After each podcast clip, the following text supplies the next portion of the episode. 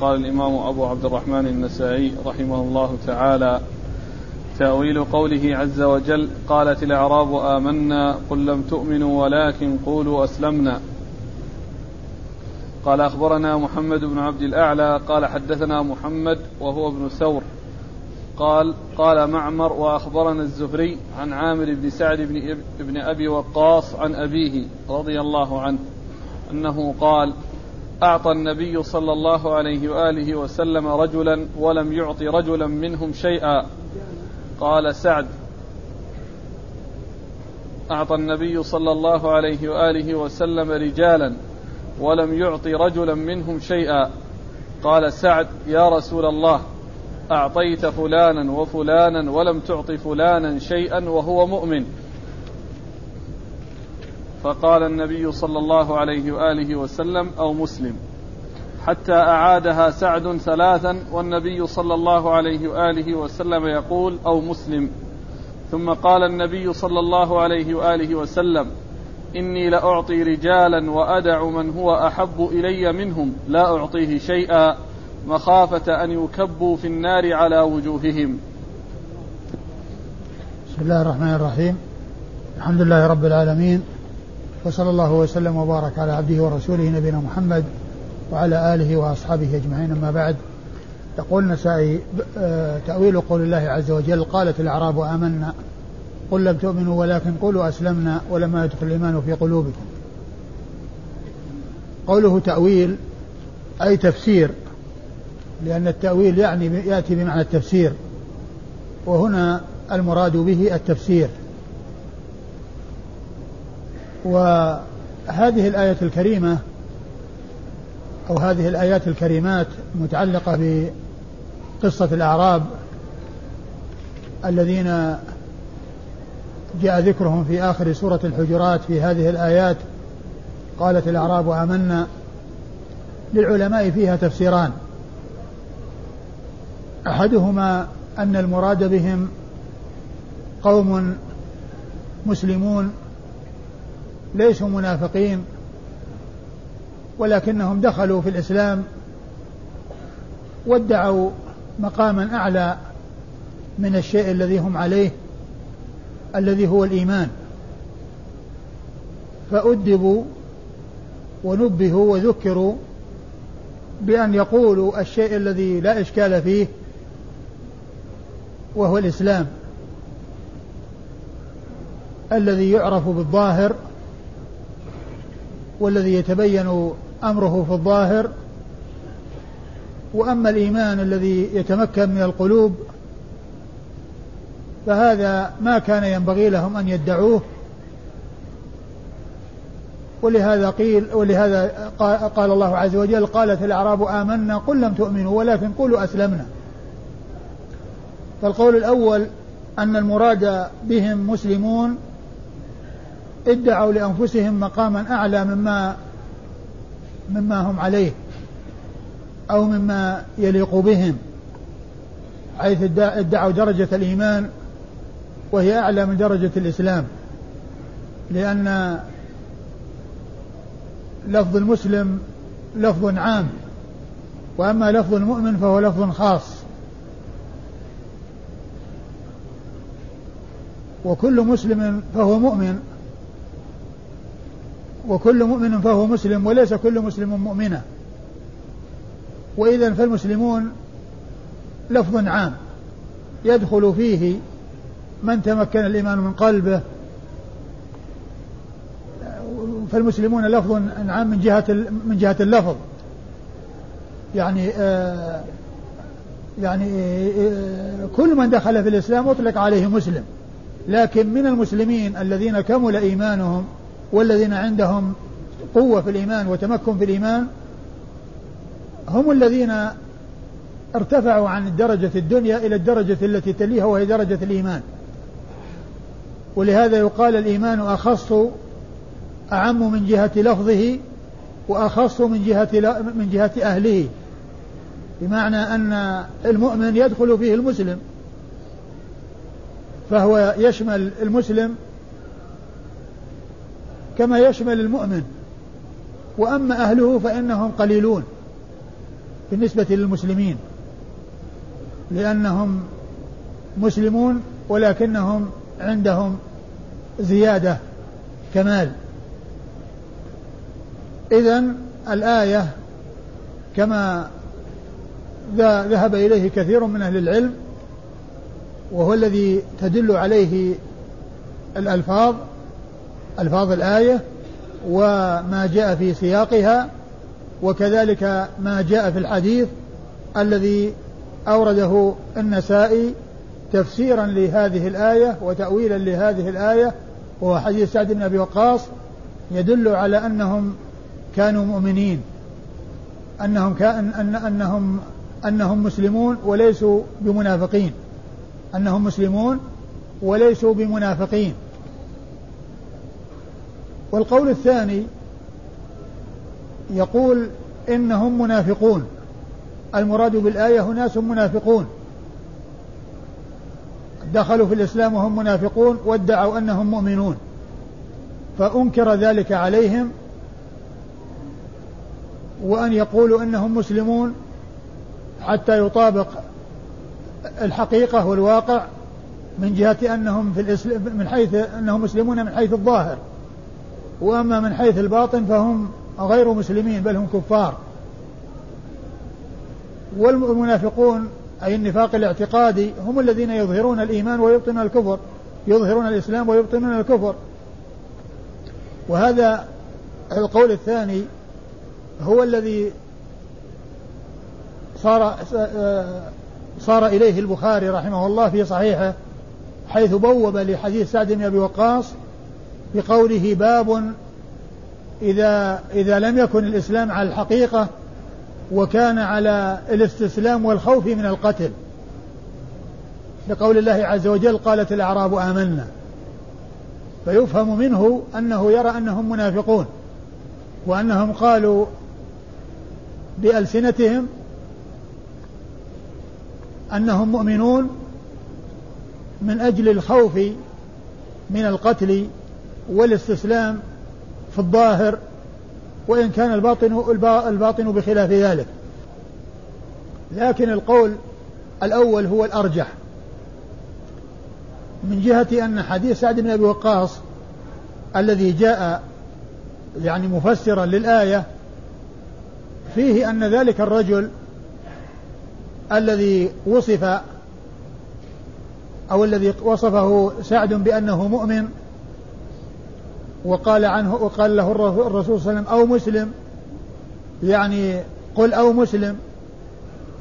أو, أو, أو نبهه إلى أن يقول مسلم لأن كلمة مسلم هذه ما فيها إشكال. بخلاف كلمة مؤمن فإنها تزكية ودرجة عالية. والإنسان إذا قال الشيء الذي هو الحد الأدنى فإنه لا إشكال عليه. بخلاف ما إذا قال الشيء الذي هو أكمل والذي هو أعلى وقد يكون الذي قيل فيه بخلاف ذلك. وقد يكون الذي قيل فيه بخلاف ذلك. ومن المعلوم أنه يجتمع الإسلام والإيمان في من يكون مؤمنا يقال له مسلم كما جاء في قول الله عز وجل فأخرجنا من كان فيها المؤمنين فما تركنا فيها غير بيت من المسلمين. فذكر المسلمين ذكر وصفهم بأنهم مؤمنون مسلمون. يعني أنه اجتمع فيهم الوصفان. اجتمع فيهم الوصفان.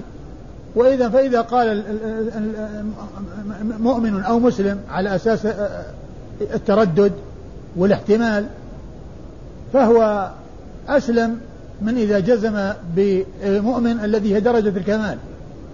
وإذا قال مسلم فقط بدون تردد بين الإيمان والإسلام فهذا هو الذي لا إشكال فيه من جهة أن هذا هو الحد الأدنى. وكل من دخل في الإسلام يقال له مسلم. وكل من خرج من الظلمات إلى النور ودخل في الإسلام يقال له مسلم. لكن مؤمن هي درجة كاملة ودرجة عالية. فإذا قال يعني بدل اقتصر على مسلم على اعتبار أنها الحد الأدنى هذا لا إشكال فيه. وإذا قال مؤمن أو مسلم على التردد على التردد فإن هذا ما في جزم بالدرجة العليا وإنما فيه احتمال العليا واحتمال الدنيا والدنيا لا أقل منها لأنها هي التي بها الدخول في الإسلام وهي الذي يقال, يقال لصاحبها مسلم. وإذا فما جاء في حديث سعد رضي الله عنه يدل على أنهم على أنه مؤمن على أنه مسلم وأنه ليس وأنه ليس كافر لأن ذلك الشخص الذي قال عنه قال الرسول أو مسلم يعني هو مسلم.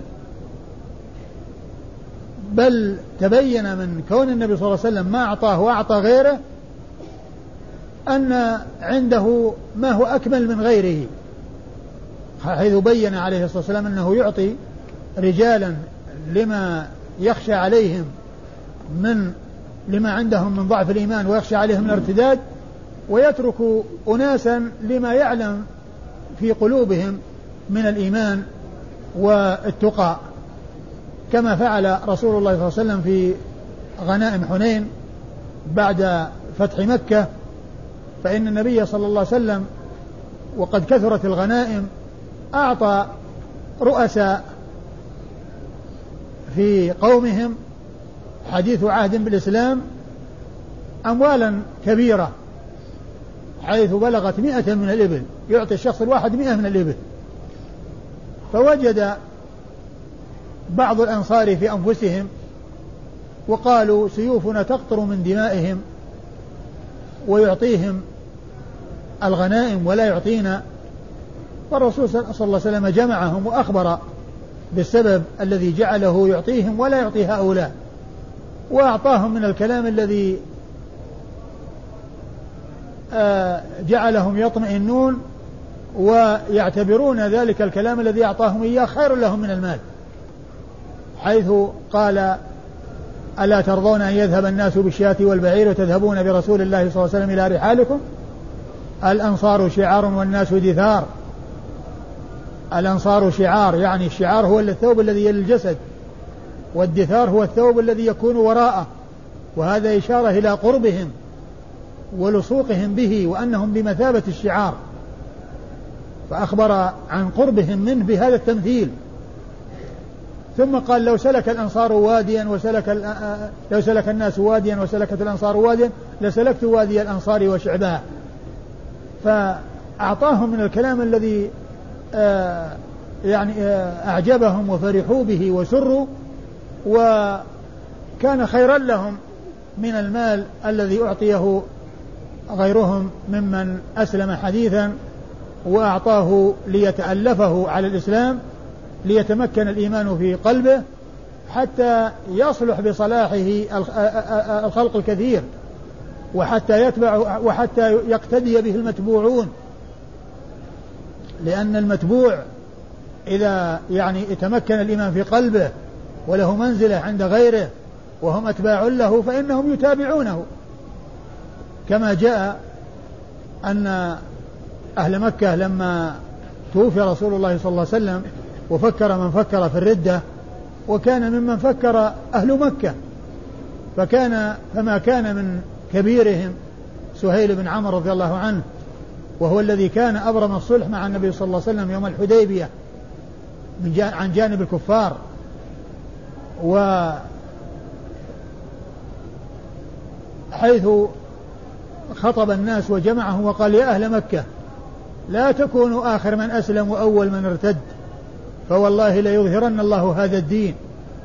وصار يتكلم حتى كان في كلامه تثبيت لهم وتقوية يعني لهم في بقائهم على الإسلام والإيمان. فالرسول صلى الله عليه وسلم يعطي الكبار الأموال الطائلة لتألفهم. بل إن الزكاة جعل من مصاريفها المؤلفة قلوبهم لما يترتب على إعطاء المؤلفة قلوبهم من الخير الكثير لا سيما إذا كانوا متبوعين.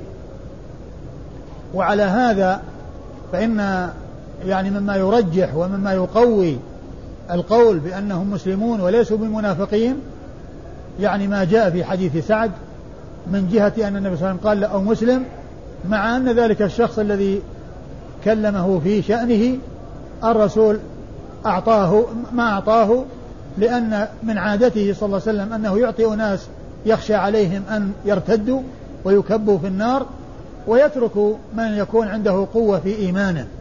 لكن إرشاد النبي صلى الله عليه وسلم لسعد إلى يعني ما فيه السلامة وما فيه ال ال ال الاحتياط وما فيه اليقين بأنه إذا أطلقه عليه وهو الإسلام أنه لا إشكال في ذلك ولا غبار. ومما يقوي ذلك أنهم لو كانوا منافقين لعنفوا والآية إنما جاء فيها تأديب. قالت الأعراب آمنا قل لم تؤمنوا ولكن قولوا أسلمنا. ولما يدخل الإيمان في قلوبكم فهذا فيه تأديب. ولو كانوا منافقين لحصل لهم التعنيف كما حصل لهم في سورة التوبة في آه في آيات كثيرة فيها تعنيف لهم وكشف لمخازيهم. وما هم منطوون عليه وما هم هم فيه من النفاق. ثم أيضا ما جاء في السياق من جهة أنه قال بعد ذلك آه قل لم تؤمنوا ولكن قولوا أسلمنا ولما يدخل الإيمان في قلوبكم وإن تطيعوا الله ورسوله لا يلدكم من أعمالكم شيئا. ومن المعلوم أن المنافقين الذين هم أظهروا الإسلام وأبطنوا الكفر إذا حصلت منهم الطاعة وحصل منهم العمل فإن وجوده مثل عدمه لأن الكافر أي عمل يعمله هو هباء منثور. وقدمنا إلى ما عملوا من عمل فجعلناه هباء منثورا. وإن تطيعوا الله ورسوله لا يلدكم من أعمالكم شيئا. وهذا هو شأن الذي ليس بمنافق. ثم بعد ذلك بين الذين هم مؤمنون والذين يستحقون وصف الإيمان. فقال إنما المؤمنون الذين آمنوا بالله ورسوله ثم لم يرتابوا. وجاهدوا بأموالهم وأنفسهم في سبيل الله. أولئك هم الصادقون. إذا قالوا إنهم مؤمنون ثم قال آه، يمنون عليك أن قل أتعلمون الله بدينكم؟ والله يعلم ما في السماوات والله يعلم ما في السماوات وما في الأرض والله بكل شيء عليم.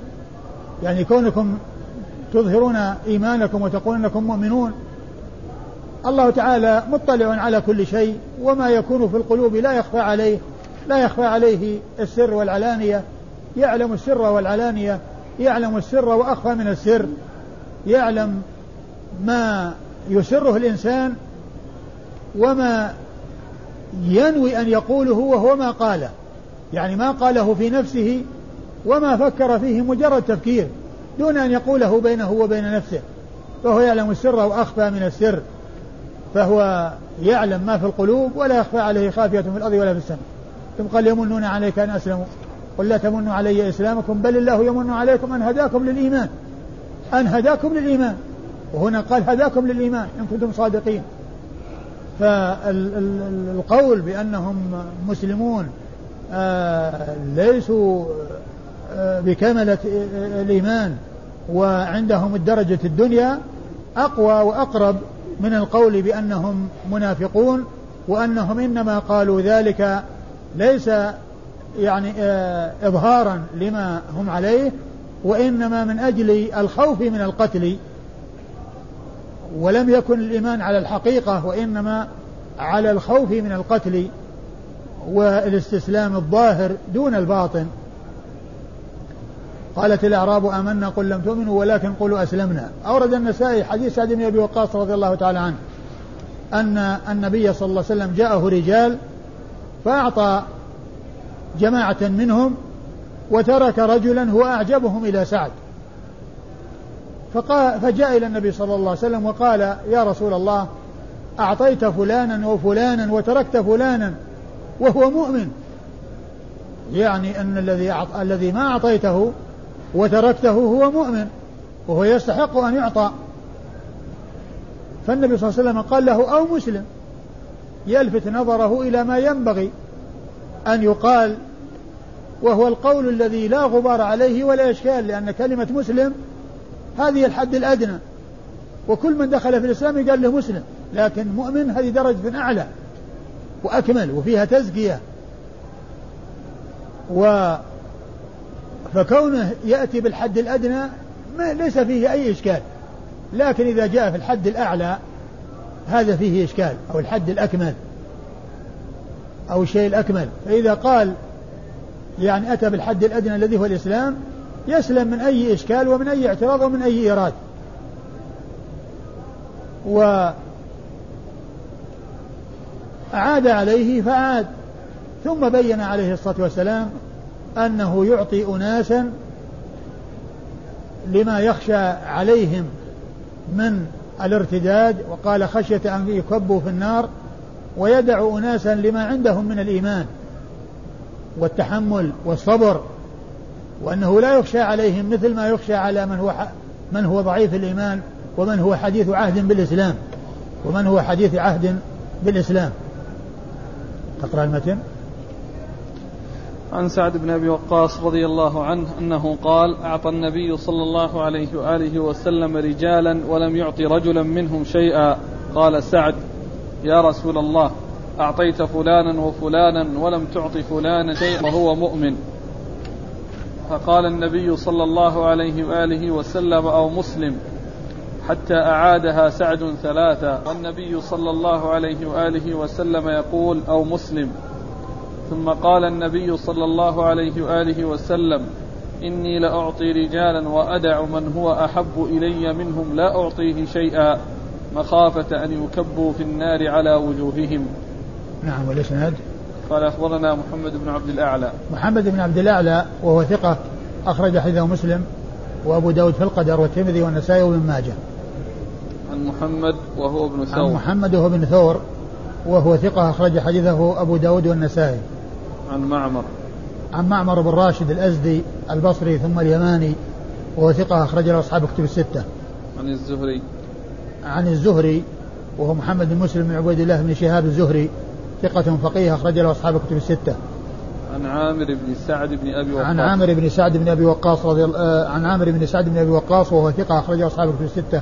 عن أبيه سعد سعد بن أبي وقاص رضي الله عنه وهو الصحابي الجليل أحد العشرة المشهودين لهم بالجنة وحديثه أخرجه أصحاب الكتب الستة ثم قول معمر قال وأخبرنا الزهري وأخبرنا الزهري مثل هذه العبارة التي فيها واو يأتي بها قبل أداة قبل صيغة الأداء. المراد بها أنه يعني أنه, أن أن أنه سمع أن معمر سمع من الزهري أحاديث. وهذا الذي ذكره من ما هو معطوف على شيء غير مذكور. لأنه أراد أن يأتي ما ما هو شاهد لما لما يأتي به فاقتصر على وأخبرنا. وأخبرنا فاقتصر على ما يتعلق بالمتن وأتى فيه بأخبارنا لأنه قال أخبرنا بكذا وأخبرنا بكذا وأخبرنا بكذا وأخبرنا بكذا. فهو أتى بهذه الصيغة التي على ما هي عليه وهي مشعرة بأن فيه شيء محذوف. ولكنه محافظة على اللفظ ومحافظة على الصيغة التي هي موجودة في الرواية حذف ما كان قبلها لأنه لا يتعلق بالترجمة ولا يتعلق بالرواية و التي آه، ترجم من أجلها وأتى بالواو الدالة على ذلك. هذه فائدة هذه الواو. يعني بدل ما يقول قال معمر أخبرنا أخبرنا الزهري قال وأخبرنا الزهري. يعني معناها أخبرنا بكذا وأخبرنا بكذا. قال أخبرنا عمرو بن منصور قال حدثنا هشام بن عبد الملك قال حدثنا سلام بن أبي مطيع. قال سمعت معمرا عن الزهري عن عابر بن سعد عن سعد رضي الله عنه أن رسول الله صلى الله عليه وآله وسلم قسم قسما فأعطى ناسا ومنع آخرين. فقلت يا رسول الله أعطيت فلانا ومنعت فلانا وهو مؤمن. قال لا تقل مؤمن. وقل مسلم. قال ابن شهاب قالت الأعراب آمنا.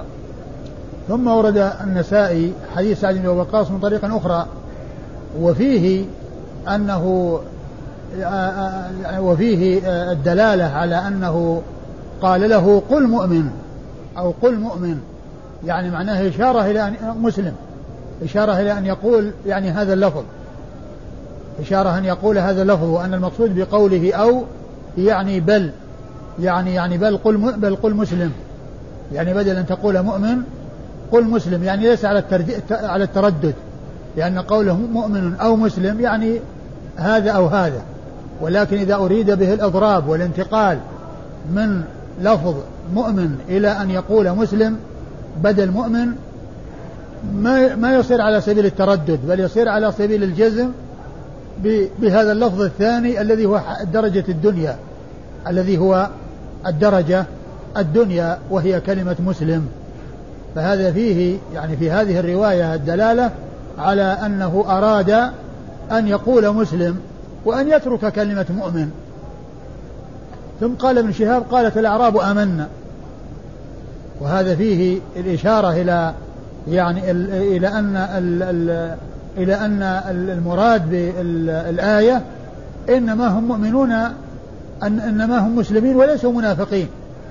لأن كونه يأتي بالآية بعد الحديث والحديث ليس فيه منافقين وإنما الذي ترك شخص يعني آه هو كان أعجبهم إلى سعد والرسول صلى الله عليه وسلم ترك يترك العطاء لمن يكون عنده يعني آه ثبات وعنده آه إيمان آه يدل على أنه ليس بمنافق وعلى أن الآية ليس المقصود بها منافقين وإنما يقصد بها مسلمون ادعوا منزلة أعلى من المنزلة التي هم عليها. نعم. قال أخبرنا عمرو بن منصور. عمرو بن منصور النسائي ثقة أخرج حديثه النسائي وحده. عن هشام بن عبد الملك. عن هشام بن عبد الملك فهو أبو الوليد الطيالسي وهو ثقة أخرج له أصحاب كتب الستة. عن سلام بن أبي مطيع. عن سلام بن أبي مطيع وهو صدوق. ثقة. ثقة. ثقة. فقط. ثقة فقط. ما معها شيء؟ ثقة صاحب سنة في روايته عن قتادة ضعف. أي هو ثقة. أخرج حديثه أصحاب الكتب الستة إلا إلا أبا داود ففي المسائل. عن معمر عن الزهري عن عامر بن سعد عن أبيه. وقد مر ذكر الأربعة. قال أخبرنا قتيبة قال حدثنا حماد عن عمرو عن نافع بن جبير بن مطعم عن بشر بن سحيم أن النبي صلى الله عليه وآله وسلم أمره أن ينادي أيام التشريق أنه لا يدخل الجنة إلا مؤمن وهي أيام أكل وشرب.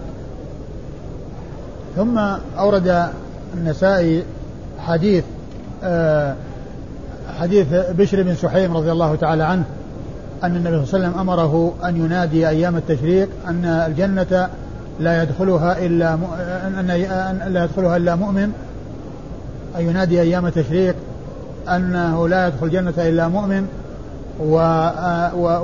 وهي أيام أكل وشرب أي أيام التشريق يعني ليست زمنا للصيام وإنما هي زمن يفطر يفطر فيه الناس ولا يصومون وهي أكل وشرب وذكر لله عز وجل. والمقصود منه قوله لا يدخل الجنة إلا مؤمن. لا يدخل الجنة إلا مؤمن. والمقصود يعني من ذلك هو ليس المقصود به الكامل الإيمان وإنما المقصود به الحد الأدنى الذي هو الإسلام. لأنه لا يدخل الجنة إلا من كان مسلما والكافر لا يدخل الجنة.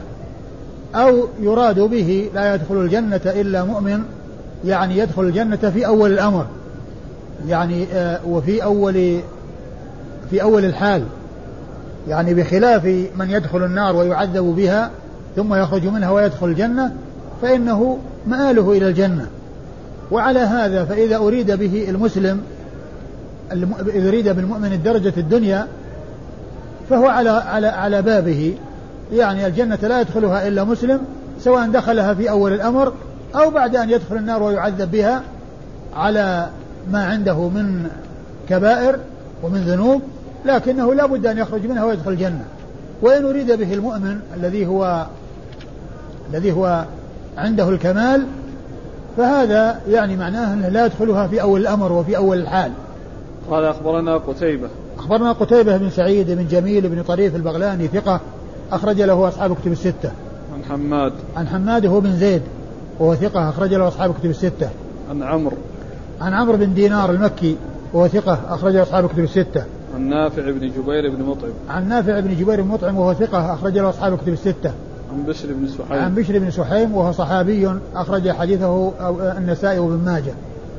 أخرج حديثه النسائي وابن ماجه وقيل إنه يعني هذا ان هذا الحديث آه، آه، آه، إنه يرويه عن النبي صلى الله عليه وسلم كما هنا وقيل إنه يرويه عن علي وقيل إنه يرويه عن علي.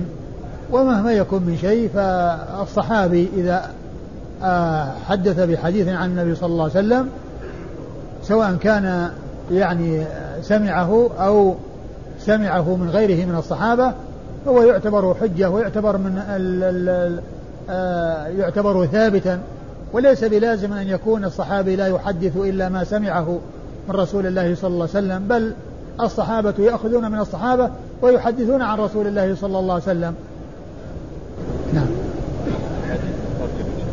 نعم إيش اللفظ؟ ترجمة؟ قال الأيام أن لا يدخل الجنة إلا مؤمن. لا هذا هو مؤمن. كلمة مؤمن.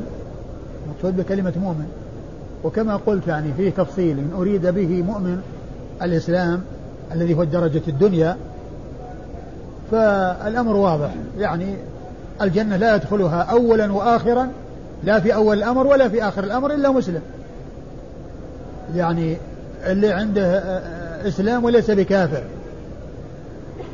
وسواء دخل في أول الأمر حيث يعني ما يكون عليه يعني ذنوب حيث تجاوز الله عنه وعفى عنه أو كان عليه ذنوب ولكنه أدخله النار النتيجة أن كل من مات مسلما وليس بكافر فإنه من أهل الجنة وسواء دخل في أول الأمر أو في آخر الأمر. أما إذا أريد بالإيمان الدرجة الكاملة يعني معناه إنه الدخول في أول الأمر. أو يعني آه، من تجاوز الله عنه الدخول في أول الأمر. نعم. قال رحمه الله تعالى صفة المؤمن. قال أخبرنا قتيبة قال حدثنا الليث عن ابن عجلان عن القعقاع بن حكيم عن أبي صالح عن أبي هريرة رضي الله عنه عن رسول الله صلى الله عليه وآله وسلم أنه قال المسلم من سلم الناس من لسانه ويده والمؤمن من أمنه الناس على دمائهم وأموالهم. ثم ورد النسائي صفة المؤمن. صفة المؤمن. وأورد فيه حديث حديث أبي هريرة. حديث أبي هريرة رضي الله عنه. قال عليه الصلاة والسلام المسلم من سلم المسلمون من لسانه ويده والمؤمن من أمنه الناس على دمائهم وأموالهم. والمقصود من الترجمة هو هو المؤمن. من أمنه الناس يعني هذه صفة هذه صفة المؤمن. الذي يأمنه الناس على دمائهم وأموالهم. والمقصود من ذلك أي, أي مع بقية الأمور ليس معنى ذلك أن من يكون كذلك من أمنه الناس على دمائهم وأموالهم هذا هو المؤمن فقط إذا كان ما عنده إلا هذا الشيء. بل مع الأمور الأخرى التي هي أداء حق الله وحق الناس. لكن يعني آه، نبه على هذا إلى حسن معاملته للناس وعدم إيذائه لهم وعدم إلحاقه الضرر بهم وأنهم يأمنونه على أموالهم وعلى أنفسهم. ولا يعني ذلك أن من وجد منه أنه يؤمن على النفس والمال ويكون أمينا ولا يحصل منه ضرر يعني بأن يكون عنده إخلال في الصلاة أو عنده يعني يعني آه، أمور أخرى فإن فإن هذا ليس هو المؤمن. وإن مقصود يعني صفة من الصفات البارزة في المؤمن أنه الذي يأمنه الناس. وهذا يسمونه الاشتقاق. يعني الاشتقاق من اللفظ. يعني معناه أن يعني التعريف مأخوذ من المعرف. يعني المؤمن من أمنه المسلم من سلم من سلم الناس المهاجر من هجر. يعني معناه التعريف فيه اشتقاق من المعرف ومأخوذ من المعرف. آه، المسلم من سلم المسلمون من لسانه ويده. والمقصود ذلك المسلم الحق أو المسلم الذي اتصف بصفة الإسلام حقا. هو من سلم المسلمون من لسانه ويده. والأمر مثل ما ذكرت يعني فيما فيما يتعلق بالمؤمن يعني معناه أن هذه صفة بارزة فيه ولا يعني ذلك أن من وجد فيه هذا الوصف وعنده الإخلال بغيره كالصلاة يقال أنه مسلم بل المقصود يعني بيان صفة يعني من أخص صفات المسلم أنه يسلم الناس من لسانه ويده أنه يسلم الناس أو المسلمون هنا قال المسلمون أو الناس. الناس. نعم. الناس المسلم من سلم الناس من لسانه ويده. وكلمة من سلم مأخوذة من المسلم. يعني فيه اشتقاق. يعني بين بين التعريف والمعرف. يعني هذا مأخوذ من هذا. من سلم مأخوذ من من المسلم. من أمن مأخوذ من المؤمن. فاللفظ دال على المعنى. قوله من سلم المسلمون من لسانه ويده. قالوا اللسان أشد ضررا من اليد. أشد ضررا من اليد. وذلك أن اللسان يتكلم في الماضين والحاضرين ومن سيأتي. كل ذلك يجري على اللسان. ولهذا ضرره يكون واسعا وضرره عاما لأنه يغتاب ويتكلم في الماضين. ويتكلم في الصحابة ومن بعد الصحابة وهكذا. فيكون ضرر اللسان أعم وأشمل من ضرر اليد. أعم وأشمل من ضرر اليد. من جهة أن اليد إنما يحصل أذاها لمن كان موجودا في زمانها. فيحصل أذى وضرب وما إلى ذلك ولا يحصل إلا لمن كان في عصره وفي زمنه ومن كان معه ومن كان له به علاقة. وأما اللسان فالذين مضوا والذين هم معاصرون والذين سيأتون. كل ذلك يجري الكلام في على اللسان فضرره أعم. ولهذا يعني جاء عن بعض السلف أنه لما ذكر ما جرى بين علي ومعاوية رضي الله تعالى عنهما ما جرى بين علي ومعاوية رضي الله تعالى عنهما من الفتن ومن القتال الذي حصل بينهما. قال والفتن التي كانت في أيامه أي علي رضي الله عنه قد صان الله منها أيدينا لأننا ما كنا في زمانهم حتى يصير أيدينا لها دخل تشارك. قد صان الله منها أيدينا فنسأل الله أن يصون عنها ألسنتنا. فنسأل الله أن يصون عنها ألسنتنا التي فيها التي فيها المجال للدخول والخوض و